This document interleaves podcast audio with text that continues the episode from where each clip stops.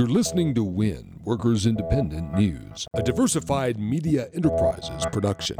I'm Doug Cunningham. AFL CIO President Rich Trumka says despite not supporting Trump, the Labor Federation has met with Trump's administration laying out things that would help workers. The AFL CIO also has made it clear that if Trump embraces policies that really help workers, the AFL CIO will support those policies. But Trumka says instead of helping workers, Trump has been hurting us, and the AFL CIO's advice on how to really help workers for the most part has been ignored. When he started attacking things like health and safety standards, standards, coal mine standards, and those regulations. I had several meetings with the administration, told them the adverse and bad effect that that had on workers, showed them a position that would reverse that and actually help workers, make places more safe or increase wages, and gave that to the administration. Unfortunately, in most cases, that wasn't taken. Organized labor is part of the Hurricane Harvey relief effort. The Texas Workers Relief Fund was set up by the Texas AFL CIO. The National AFL AFL-CIO is donating $100,000 to that fund and is raising 5 million more dollars. The AFL-CIO Housing Investment Trust is also investing $500 million over five years into affordable housing in areas affected by Harvey. National Nurses United is deploying over a thousand volunteer nurses to hurricane-hit areas, from first responders to IBEW electrical workers working overtime to restore and repair damage to the electric power grid. Labor is pitching in to help. The AFL-CIO also says the Building Investment Trust, a bank collective trust that provides risk adjusted returns for union pension plans,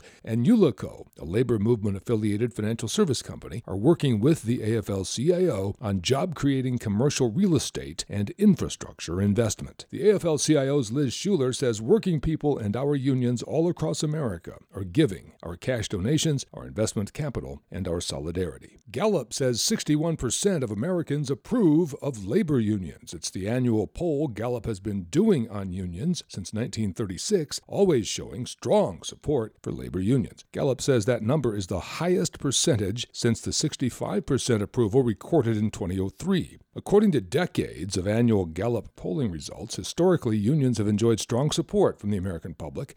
In 1936, 72% of Americans approved of labor unions. Union approval peaked in the 1950s when it reached 75% in 1953 and 1957. Let's get America working. We must build, maintain, and repair our nation's crumbling infrastructure. Teamsters support a bipartisan approach to creating good jobs for American workers. Learn more at letsgetAmericaWorking.com. Teamsters strong, America stronger. You've been listening to WIN, Workers Independent News. For more information, visit workersindependentnews.com.